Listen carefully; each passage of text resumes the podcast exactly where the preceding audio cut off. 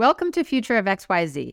I'm your host, Lisa Grelnick, and together we'll explore big questions about where we are as a world and where we're going.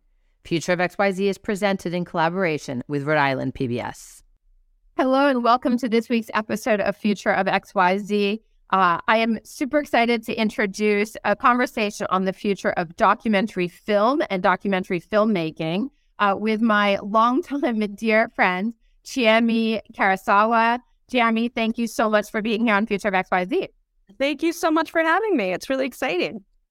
Um, well, in this episode, um, we're going to be talking about what you know really well. I mean, you founded a company in 2005 called Isotope Films, which produces uh, all, all kinds of narrative stories. I, I would like to say. I want to give you a t- chance to talk about that. But you you you won an immense number of awards, both as a director but also as a producer in the documentary space. But you spent your career, you know, in the film industry. I, I just want to ground people first and foremost, based on your experience um, and and expertise in this subject.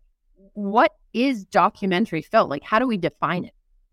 Well, you know, it's it seems like everything about documentaries become pretty fast and loose over the years. Um, I think originally documentary filmmaking was intended to be a nonfiction most motion picture um, that was primarily for the purposes of instruction, education, historical document or record. And then over the years, for instance, one of the more recent definitions of it was Per Lawrence defines a documentary film as the factual film which is dramatic which is interesting because some documentary films aren't dramatic. Um, and they say that it stands out from other types of nonfiction for providing an opinion, a specific message, along with the facts that it conveys, um, which is like do- your own form of documentation. Um, and then, you know, I, I think that documentary filmmaking can be used certainly as a form of journalism, advocacy, personal expression, any of those things. But now the genre has become so morphed um, mm. that and and so influenced um, by narrative filmmaking because people want it to look like something else, feel like something else, and in some ways, I feel like it goes in and out of these these styles where you know um, there was like the Pennebakers and the Maysles who had a very cinema verite approach where it was handheld and you really felt in the moment, whereas now documentary series are very structured to be like true crime series or they're structured to be like thrillers or they're structured to be like narrative films. And you know that's really it's really stretching the medium but some people would argue that that's only enhancing what it is. Um, and some people you know like to stick to more direct cinema approaches. So it's been many things over the years. Well, it's super. It's so interesting that you mentioned true crime because obviously network TV has a little bit of an obsession with we'll just call it reality TV, true crime, all of this. And your point is well received, which is I always documentary film as like some bigger story of fact. You know, that's that's kind of how I think about it. And okay, one could argue that true crime and reality TV is that, but it doesn't have the heft. It's in my opinion, and the and the storytelling uh, power that a real documentary film does. I mean, you know, we will air uh, just the Thursday after the the Oscar awards. You know, uh, the 95th Oscar awards happened in Hollywood at the Dolby Theater last year. Summer of Soul, which was Questlove's film, you know, of this old footage from the 1969, you know, uh, Har- Harlem, you know, cultural, um, I, I guess, summer summer summer series won the award. I mean, that told a story, but it's also so interesting the way it mixed, in my opinion, kind of these different these different kind of components. Um, as we go in, you know, right now before the Oscars, what are you most excited about in the genre at the moment, based on kind of who's been nominated, et cetera? I mean, you're a member of the Academy, Chiemi, so you you obviously seen a lot of these, or all of them, including the shorts and the long, and and and everyone in between. Well, I think, I mean, certainly when I was watching, and there's so many, there's so many films to consider, and you kind of go through um, just an unbelievable amount of of of considerations um, for the nominees, and a lot of times, you know, some of your favorite um, films don't quite make it. I, I, I have to point out there's a beautiful film by Margaret Brown called Descendant, um, which is about a slave ship that was discovered off the coast of Louisiana. It's a beautiful film. Um, it, it certainly deserved to be a nominee. The filmmaking was gorgeous. And again, I think what's interesting about what becomes a nominee um, has a lot to do these days with the promotion. Um, and so certain thing, certain films that don't quite have the push or or enough, uh, you know, endorsement by various uh, powers that be don't often make it over the edge. But of the nominees right now, I'm really excited about a film called All That Breathes, um, which is a film by Shaunak Sen, and it documents um, these brothers living in Delhi who have a um, it's not a conservancy, but but they take in wounded birds. Um, they have these kite birds that are being felled by pollution and, and other disasters that they nurse back to life. And the way that he documents this story is really lyrical and poetic, and it takes its time. And they're not your typical protagonists of any film. They don't exhibit huge emotions. They don't go through any, you know, any any traumas with an exorbitant amount of drama. It's just something that slowly unfolds and gets under your skin and I think he he said in a recent conversation I watched that he sh- was shooting them for four months before he realized that that wasn't the technique that he wanted to use to present the story. And along with his editor and another filmmaker, he he came upon a situation where you put cameras on sliders and you just slowly let things roll for many, many, many hours at a time, wow. and then crafted the story over three years. So it's heavy on editing. yeah, very heavy on editing, but also very heavy on filming. I mean, when you think of like the film to to um actual story ratio, it was probably a thousand to one. you know what I mean? Of filming hours to actually what ends up in the film. And um, you know, sometimes I think that's what it takes to uh to tell a story is time you know, time is your friend, watching something unfold over time and really understanding what you're going to value about about the situation is usually completely different than what you go into um, a story with expectations of. And that's what I think is really exciting is like that discovery as a filmmaker, as a as a documentarian, as a journalist, watching a story and then seeing, oh my gosh, the story is not what I thought it was going to be. The story is actually this. You know, who knew?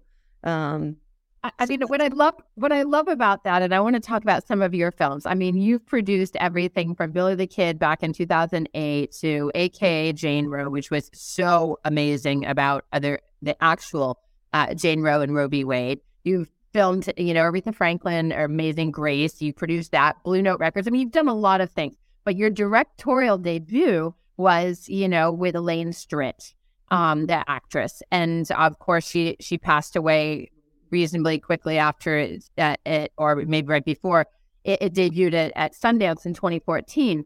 I, I mean, talk to me a little bit because that was, I think, I feel like you gave that time to develop as a producer and as a director and built a relationship along the way that was quite intimate.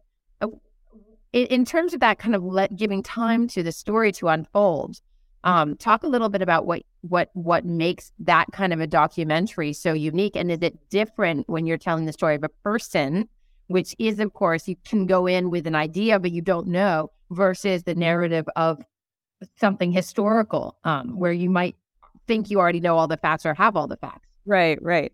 Um, I just wanted to make a little correction on that. We premiered at Tribeca, not at Sundance. Okay. Sorry. we weren't ready for Sundance. But um, yeah, I all of all of the films that I get involved with are very character driven stories. Um, that's kind of my happy place is when you start with somebody's story and you really have a perspective on something that they're going through um, or trajectory. I think issue oriented films are amazing. Um, and you have to approach them with a certain amount of objectivity and you're presenting all, you know, perspectives around something.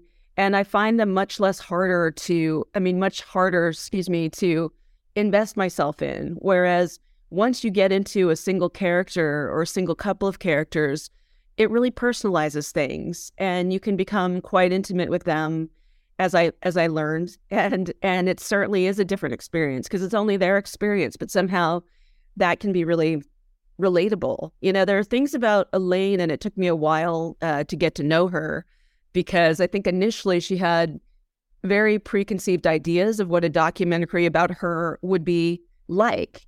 Um, and I think um, her one act, I mean, her her solo performance show at Liberty, which was documented by um, D.A. Pennebaker and Chris Hegedus, was beautifully done. Um, but I met Elaine when she was sort of in the twilight of her life, and she was still hanging out at the Carlyle. She she had this stint on Thirty Rock that made her, you know, that put her back in the in pop culture, so to speak. And she was still wanting to perform her one act show and have a national tour of it.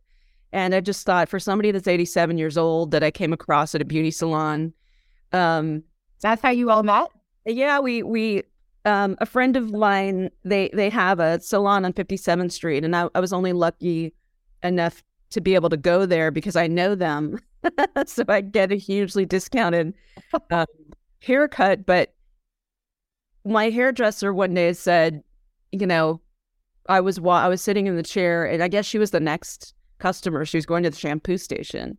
And I had worked with her um, in narrative film not too long before that because my first 15 years in the film business, I was working in narrative feature film and television as a script supervisor. Um, and, and, and during that time, I just have to interject. Uh, Chiemi Karasawa, script supervisor, I mean, worked worked with the biggest names in Hollywood. I mean, you worked with Stephen Frears, Martin Scorsese, I mean, Jim Jarmusch, Sam Mendes, um, I don't know, Spike Jonze, I believe. Like, you, worked, you worked with the biggest names in the industry. And so I, I'm curious how you also, and I want to hear the, the Elaine story, but like, you switched from narrative to documentary at some point.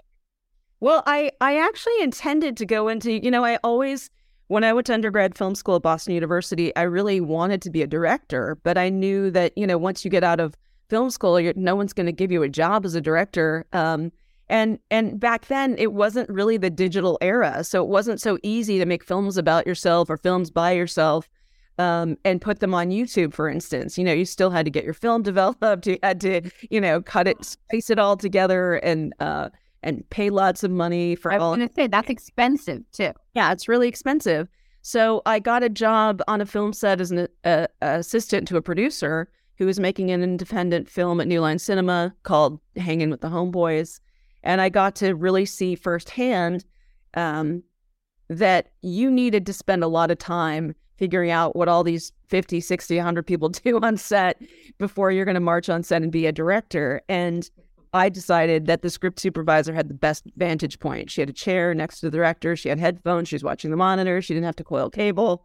And I thought, oh, what an easy job that must be. And unfortunately, as many people will tell you, it's one of the hardest jobs on set because you're in charge of all the camera notation, lenses, heights, focal distance, scene numbers, you know, mag rolls. At that time, we're still rolling film. You're in charge of cueing the actors um, on the script. You're in charge of writing all the notes that then go to the editorial department so the editor can figure out what takes um, are which and then you're also in charge of this thing called continuity, which is matching a, an actor's actions from the wide shot to the close up to three months before when they walk in the door. And then you're at a different location when they walk in the door. You got to match the hand the suitcase was in, the purse is on the shoulder, the hair. And it's just like a hornet's nest of fact and detail that I was not prepared to embrace. But I did it, you know, and I and I 15 years you did it successfully. Yeah, I, I and I really I think one thing in this industry that really defines um, your trajectory is your relationships. You end up um, really having these close relationships with with your colleagues. You know, directors, cinematographers, ACs, heads of all the departments that are in charge of continuity.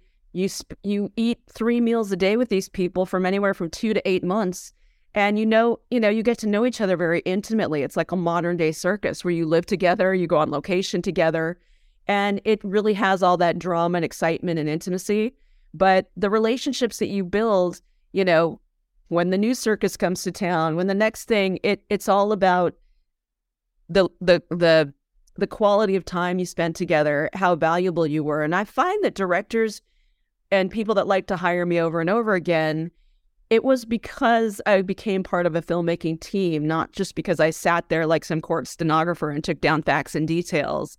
It's like, how is this person going to help me make my next movie? Are they going to be, you know, constructive with me? Are they going to help understand what the vision is and and what I do or don't need to know about specific, you know, annoying details? And I think that you know, I really pride myself on having relationships with complex people. You know, we're all all artists are complicated. All situations are going to be very fueled you know, um, and did this person help me in those moments?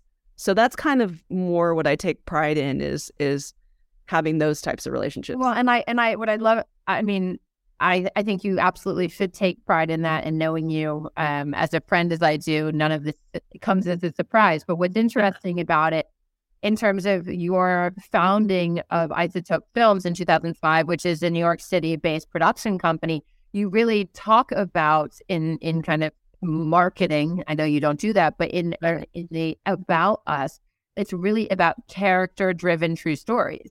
And what you're talking about here in terms of the relationships, you were talking about characters and you're yeah. talking about telling true stories. So right.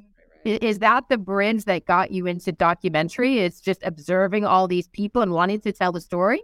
Well, I yeah, sorry, I think I veered off of uh, the original question, but so I learned while I was um, making in, in film school and making feature film that I loved documentary film as well as narrative film.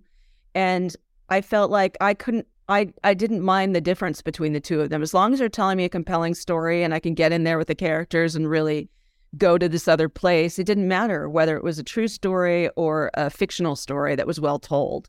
So, in my endeavor to start making you know, branching out from being a script supervisor to starting my own business or becoming a director or producer, um, I just by sheer coincidence, I was renting an office space from a woman named Jennifer Venditti, and she had a casting agency. And um, I was actually producing a, a, narrative short film at the time, and she came and was like, "I want to have, let's have coffee. I want to talk to you about a story that I want to tell." So she pitched me a documentary film. At that point, I was not making documentaries, and thankfully, neither Jennifer or I seem to um, know the difference of what that would entail as a producer. but she said, um, you know, I, there's this.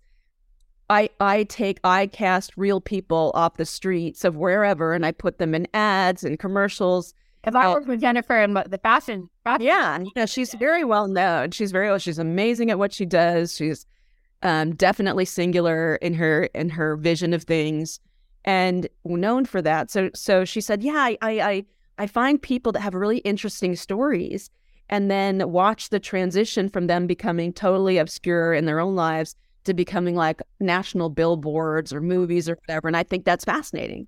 So she said, I want to make a film about the various people that that this happens to. And so we thought we were going to make sort of an omnibus character driven story about all these people. And in fact, I just bought like a Panasonic video camera, um, and DV, which is like the highest form of video at the time, which is ridiculous now when you think of all the HD, um, and all the all all the all the different technical aspects that are out there now. But so I had this camera, I had a lav. I'm like, why don't we just start shooting some of these characters that you think are really interesting? Um, and we went up to Maine, and she had a cinematographer, Donald Cummings, and he took the camera they figured out how to work the film package and they were just shooting samples of these people. But it, the first thing that they shot over the course of a weekend turned out to be Billy the Kid, which was Billy Price, a young kid that she had cast in a short film that she was fascinated by. Um, and he let us follow the, him around. And, and she, um, you know, Donald and Billy had a relationship. And Billy gave Donald intimate access to the filming. So they came back from that weekend. We screened all the footage, and I was like, Jennifer, I think this is a film. Like, this is a whole story has unfolded, you know? So after after editing it and and um, working with a couple different editors, uh, we came upon the narrative of Billy the Kid. We went back in the winter to shoot an extra day because he wanted us to film his winter chorale concert, and in that in that return, and that was sort of like I think the fourth day of shooting, which is unheard of that you can make a feature documentary after shooting for four or five days. Right. It's actually insane, and it probably set the wrong precedent um, for both of us. But after after editing it, we submitted to all these film festivals, and we actually won.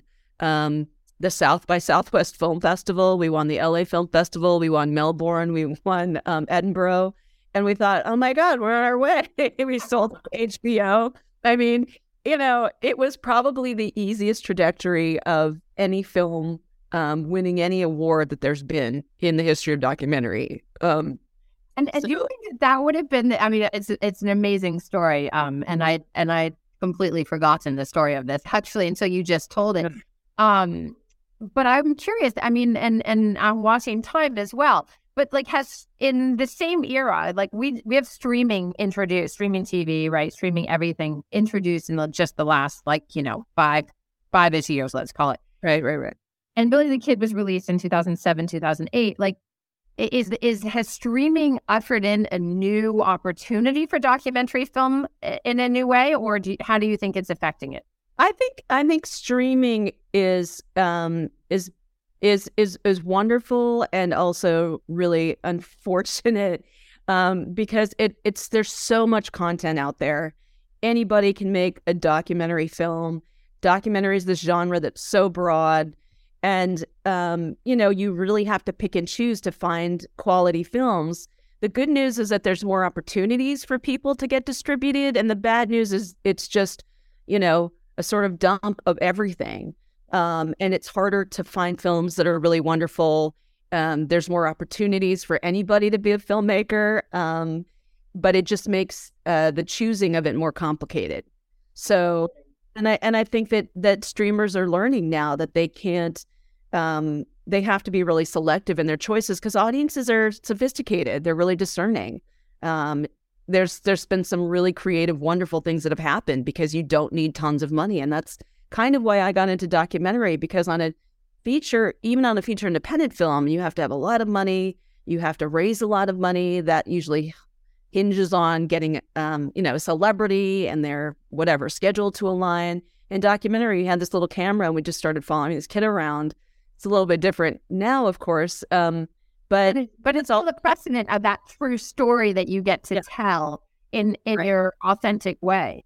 Right. As we think about wrapping up here, um, Chiemi, I'm curious specifically. You know, I think about you know DEI, like representation, let's call it, of diverse and inclusive perspectives, both in front of and behind the camera. I mean, what is your, I mean, as we look ahead five to 10 years, I mean, as the expert that you are in filmmaking and specifically documentary, what besides representation, and hopefully that is a trend that will continue, do you mm-hmm. think is coming down the pipeline? And and what's your greatest hope as well? I I mean, I really just hope that that the medium continues to embrace um, creative ideas of of structure and form and and mostly that we continue to tell stories that that are universally connective you know that that illuminate um, i think what i love most about documentary is the kind of people that have access to making documentaries now can be anyone. Um, you know you can tell a story uh, there was a really wonderful film um, that told the story of the Amazon and, you know, the disappearing indigenous wildlife and how people's lives are being compromised by, you know, by uh, by all of the um, industry. And you can tell the story that takes place in New Delhi about about, you know, bird conservators and you can tell a story about your uncle, you know, uh, and about Navalny and about Navalny. I mean, there's so many, so many different ways that we can bring stories to the screen now. And I, I just hope that that continues and people refine their abilities in storytelling and that we continue to want to n- know and see these diverse stories and be inspired by them. Um, Chiemi Karasawa, um, producer, director, documentary filmmaker, founder of Isotope Films, among other accolades. Thank you for joining us on Future of XYZ today about a fascinating conversation on the future of documentary film. Thank you so much for having me. It was really fun. um, well, thank you for that. And everyone watching or listening, uh, if you're watching, you know already where to find us on YouTube at uh, Rhode Island, ripbs.org forward slash XYZ, or you can find Future of XYZ anywhere you get your favorite podcast. Please follow us on Instagram uh, at Future of XYZ and be sure to leave a five star review wherever you're paying attention to this. Uh, we look forward to seeing you in two weeks' time. And uh, again, Chiemi, thank you, thank you, thank you. It was a great conversation on the future of documentary film. Thank you. Thanks so much, Lisa. It was wonderful.